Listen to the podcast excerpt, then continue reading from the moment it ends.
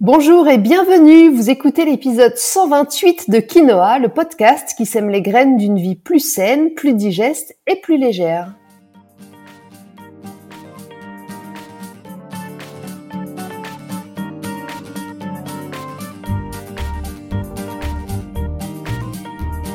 Je suis Julie Coignet, naturopathe spécialisée dans les troubles digestifs et les maladies inflammatoires chroniques de l'intestin. J'accompagne aussi les femmes enceintes, les enfants et les sportifs via des consultations sur Montpellier ou à distance, des programmes d'accompagnement en ligne et des cours de yoga.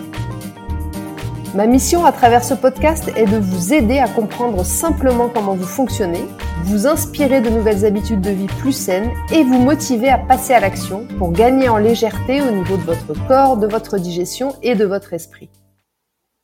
Cette semaine, dans le 128e épisode du podcast, j'ai eu envie de partager avec vous une approche thérapeutique que je trouve très intéressante et dont j'ai testé les bienfaits plusieurs fois. Il s'agit de la sonothérapie.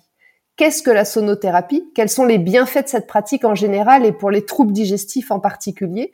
Comment se déroule une séance? J'ai posé toutes mes questions à Marjorie Treillet, infirmière et sonothérapeute dans la région de Montpellier. Je vous laisse écouter notre échange et je reviendrai ensuite pour vous résumer tout ça. Bonjour Marjorie, je suis ravie de t'accueillir sur le podcast. Merci beaucoup d'avoir accepté mon invitation. Est-ce que pour euh, commencer cette interview, tu peux nous dire deux, trois mots sur ton parcours, d'où tu viens, ce que tu fais et comment tu en es arrivé à rencontrer la sonothérapie? Bonjour Julie, euh, merci euh, pour ton invitation. donc moi je suis infirmière libérale depuis 14 ans et infirmière depuis 24 ans. Et face à la douleur de mes patients et aux problèmes rencontrés de ceci. Je me suis d'abord euh, formée à l'hypnose euh, à travers un diplôme universitaire de d'hypnose médicale et clinique. Ensuite, comme euh, j'étais méditante, je pratiquais donc la méditation de pleine conscience, j'ai continué à me former à la méditation de pleine conscience et j'ai aussi passé un diplôme universitaire de méditation et santé. Et enfin, toujours à la recherche du mieux-être, je me suis tournée donc vers la sonothérapie qui est en fait la thérapie euh, par les sons et les vibrations des bols. Il y a des fois d'autres instruments euh, qui peuvent être aussi euh, utilisés, comme les gongs, comme euh, les chimsa, comme les koshi. D'accord. il peut y avoir plein de, de, choses différentes. En fait, le principe, c'est qu'il faut un son particulier avec des harmoniques différents et des vibrations. Ok. Ok. Comment est-ce que euh, donc on comprend que c'est dans ta quête euh, de mieux-être que tu as rencontré euh, les bols tibétains et donc ces soins de sonothérapie. Comment tu t'es formé à cette pratique? En fait, c'est ça part de la méditation, c'est-à-dire que quand je fais faire de la méditation ou quand je médite, j'utilise des bols tibétains. Et en fait, je suis allée acheter des bols tibétains dans une enseigne de qualité et euh, dans cet endroit-là, ils proposaient des formations. Et c'est euh, c'est comme ça que euh, je suis venue à me former à, à la sonothérapie. Ok. Alors, maintenant qu'on a, je pense, mieux compris ce que c'était, est-ce que tu peux nous expliquer les bienfaits? On imagine que c'est assez proche des bienfaits de la méditation, mais est-ce que tu peux nous expliquer peut-être plus spécifiquement les bienfaits de la sonothérapie d'une manière générale et puis euh, pour les troubles digestifs en particulier, ce qui est euh, le gros sujet euh, de notre podcast? Alors la sonothérapie, comme tu le dis, il y a des bienfaits qui s'apparentent à ceux de la méditation, mais pas tant que ça. En fait, euh, ce qui va s'apparenter à la méditation, ça va être euh, s'ancrer au moment présent. Okay. Voilà. Le son euh, nous rappelle à l'instant présent, en fait. Voilà. Donc ça, ça va être vraiment la particularité en lien avec la méditation. Mm-hmm. mais sinon, en fait, les bols vont procurer une relaxation intense, en fait, que ne procure pas la méditation, hein, forcément. Et puis, s'octroyer un moment pour soi, une espèce d'introspection, être à l'écoute de soi. Ok. Est-ce qu'il y a quelque chose de chimique qui s'explique? Euh, Au niveau des vibrations, il se passe quelque chose au niveau vibrations, il faut euh, il faut se l'imaginer comme des petites gouttelettes. En fait, les vibrations, ça va être ça, des petites gouttelettes qui vont s'infiltrer dans le corps et faire de la place. En fait, ils vont faire un chemin euh, comme si c'était plein de petites bulles qui venaient euh, à travers tous les organes circuler dans notre corps qui est quand même fait majoritairement d'eau Et donc, ça permet cette circulation dans notre corps Des fluides. de pouvoir, ouais, et harmoniser donc le corps et libérer les tensions. Ok. Donc ça vient créer de l'espace en fait un petit Créer peu. de l'espace entre les tensions. Ok. Et donc, ça va permettre justement euh, dans les euh, maladies euh, de troubles digestifs de pouvoir euh, permettre de lever les tensions là où il y en aurait Ok. au niveau digestif en fait. Ok. Et euh, le fait d'être, euh, d'avoir ce relâchement euh, au niveau interne permet aussi de baisser l'inflammation. Donc si je comprends bien, ça, permet la sonothérapie, les, les bols tibétains, les vibrations vont permettre d'apaiser le mental, de calmer le système nerveux, de détendre euh, l'esprit, mais aussi euh, de manière plus organique au niveau du corps global, de venir apaiser les tensions et de détendre le corps d'une manière globale. Oui, tout à fait. Tout à fait, tout à fait. Ça s'ancre vraiment euh, à l'intérieur du corps jusqu'aux plus petites cellules en fait. Ça va vraiment euh, jouer par résonance et donc euh, ça permet voilà de, de libérer de l'espace euh, là où il y en a besoin. Ok. Est-ce que ça peut aussi avoir un rôle de rééquilibrage énergétique? Tout à fait. Ok. Et tu nous as dit hein, quelque chose aussi d'intéressant tout à l'heure, c'est que tu as parlé d'inflammation. On parle beaucoup aussi de ce sujet. J'ai moi-même une pathologie inflammatoire chronique de l'intestin. Donc le fait, euh, bien sûr, d'apaiser le corps tout entier, forcément, tu nous le confirmes, ça fait aussi baisser l'inflammation. Tout à fait. Ok. Donc on peut avoir des effets euh, comment, au bout de combien de temps Comment ça se passe concrètement? Est-ce que en une séance euh, c'est c'est dingue et on peut on peut tout de suite euh, sentir les bienfaits? Est-ce qu'il vaut mieux faire une série? C'est quand même quelque chose qui se suit. Comment est-ce que tu proposes toi ce type de soins? Alors ça, ça va être suivant euh, la réception de la personne Ouais. aux soins. C'est-à-dire que déjà un soin, ça va déjà pouvoir euh, permettre à la personne de voir si elle est réceptive ou pas, parce qu'il y a aussi des personnes qui ne sont pas réceptives au son. Donc si elles sont pas réceptives au son, elles vont se fermer, elles vont pas ressentir le bienfait des vibrations. Qu'est-ce qui peut faire que tu es réceptive ou pas? Est-ce que c'est parce Être que dans le l'ouverture, parce que là, être le mental qui va jouer. donc ça veut dire que le mental peut bloquer parfois. Oui. Ok. Ok. ça va être ça. D'accord. Donc ça c'est la première séance. On se rend compte si Donc la ça, c'est la personne elle est réceptive. Et déjà, si on est réceptif, on en ressent déjà le bienfait. Déjà la première séance. Ok. Euh, donc on sait si on est détendu. Après, la recherche de la séance, c'est pas euh, des bienfaits euh, qu'on ne pourrait pas nommer, c'est de la relaxation. Mhm. Voilà. Donc ah ben, on se sent détendu. Ok. Et vraiment détendu profondément, comme s'il y avait eu un massage corporel euh, profond. Ok. Voilà. Euh, et donc, donc ça, ce sera la première séance. Toutefois, je conseille plutôt de faire une série Mhm. de soins qui vont être espacés d'un mois et demi, on va dire, euh, deux, trois soins, comme ça, pour bien ancrer cette détente-là dans le corps. L'avantage de la sonothérapie, c'est qu'elle permet quand même une relaxation intense, mais qui va durer plusieurs jours, voire plusieurs semaines. Ok. Ça diffuse en fait. Ça diffuse. Et ça reste ancré dans le corps. Génial. Je l'ai senti hein, parce que j'ai fait, j'ai eu la chance de faire une séance avec toi. Donc c'est pour ça aussi que j'ai souhaité euh, que tu nous partages un peu euh, toutes tes connaissances à ce sujet sur le podcast. Euh, effectivement, j'ai senti un bien-être immédiat, hein, euh, forcément. Hein, après une demi-heure, je sais plus combien de temps ça a duré, avec toutes ces vibrations, j'étais complètement relaxée. Mais j'ai senti effectivement un bien-être sur la durée. J'ai senti les effets pendant plusieurs jours. Tout à fait. Comment ça se passe une séance concrètement? Euh, Est-ce qu'on est debout, assis, euh, habillé? Euh, Comment ça fonctionne? Alors, euh, tous les thérapeutes travaillent différemment, ont Mhm. leurs particularités, hein, suivant leur personnalité, les outils qu'ils vont, euh, euh, utiliser. Mais généralement, ça se passe de manière allongée. Nous sommes habillés. Il n'y a pas de déshabillage préconisé. Mhm. Et en fait, les personnes ben, ferment les yeux pour rester un peu dans leur intériorité.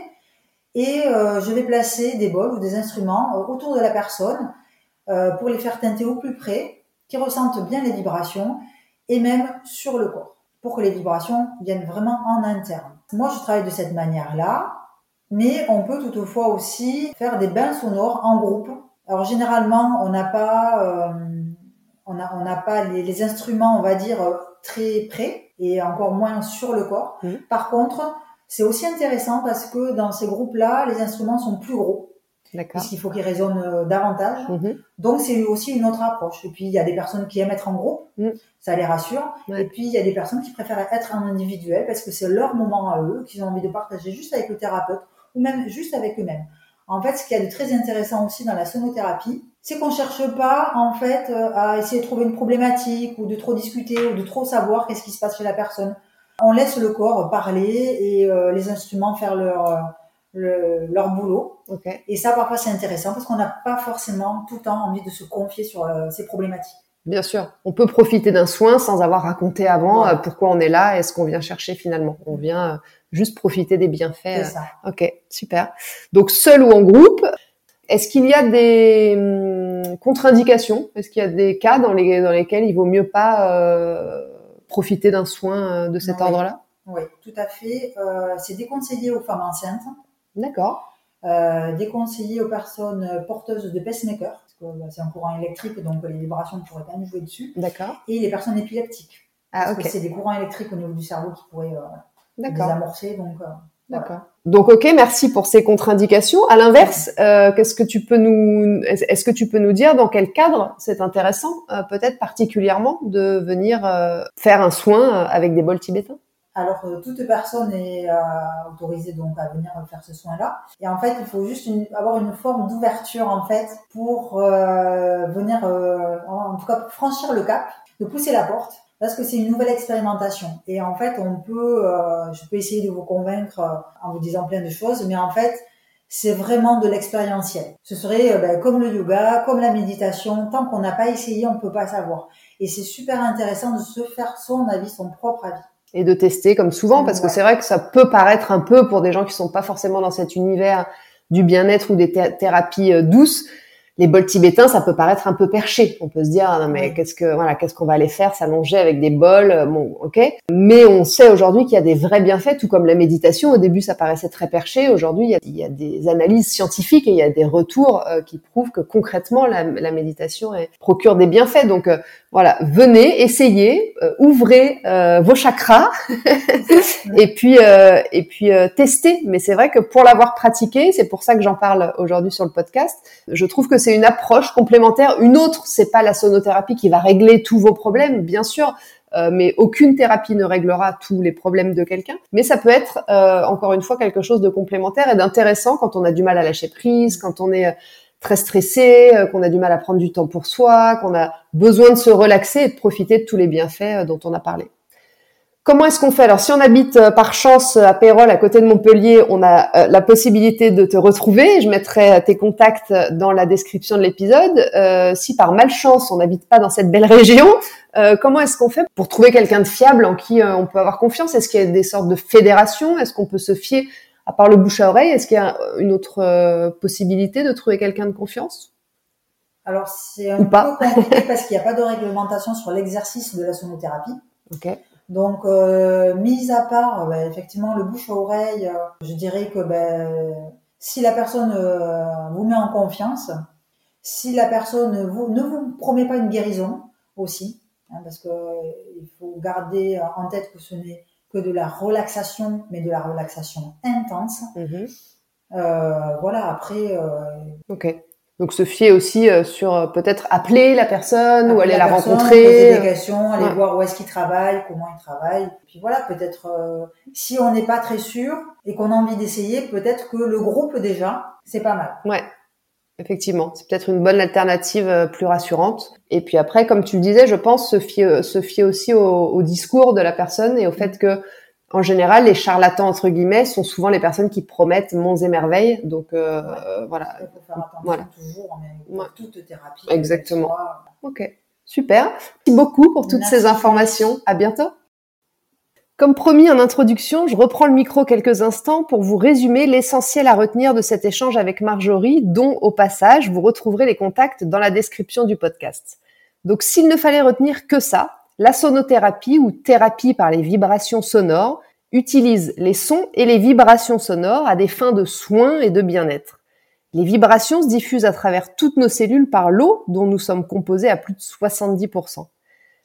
Concrètement, les sons et les vibrations sont utilisés pour procurer de la détente et de la relaxation profonde, et donc réduire le stress et l'anxiété, libérer les tensions physiques, redynamiser le système immunitaire et l'énergie vitale, libérer certaines charges émotionnelles. Voilà, sur ce, l'épisode 128 de Quinoa touche à sa fin. J'espère qu'il vous a plu et qu'il vous aura donné une nouvelle piste, une nouvelle clé pour évoluer sur votre travail d'équilibre entre votre corps et votre mental. Un travail, je vous le rappelle au cas où, qui est indispensable pour équilibrer votre santé en général et bien sûr aussi pour soulager vos troubles digestifs. Si vous voulez réagir sur cet épisode ou me poser des questions, vous pouvez m'écrire sur Instagram, juliecoignet-du-8 naturopathe. Je vous lirai et je vous répondrai avec plaisir. Et puis surtout, si vous aimez ce podcast et si vous avez aimé cet épisode, pensez à laisser un petit avis sur votre plateforme d'écoute préférée ou à vous abonner. Ça permet à Quinoa de gagner en visibilité et donc de le faire découvrir à d'autres personnes qui auraient peut-être elles aussi besoin d'avoir ces informations, ces inspirations et ces connaissances. Donc merci beaucoup à celles et ceux qui prendront le temps de le faire. N'hésitez pas également à vous abonner à ma newsletter pour ne rater aucun épisode du podcast, suivre mon actualité et profiter de conseils chaque semaine directement dans votre boîte mail. Sur ce, on se retrouve la semaine prochaine pour un épisode que je qualifierais de réactionnel, dans lequel je fais suite à une story Instagram que j'ai postée il y a quelques jours. Je ne sais pas si vous l'avez vu, je réagissais à la suite des blocages des agriculteurs et au fait que le gouvernement vient de lancer un plan fertilité, je ne sais pas si vous avez vu passer ça, et en parallèle, sans aucune gêne, réautorise l'utilisation des pesticides par les agriculteurs. Je vous expliquerai dans l'épisode pourquoi ça me choque et surtout le lien qu'ils n'ont pas l'air de faire entre les deux.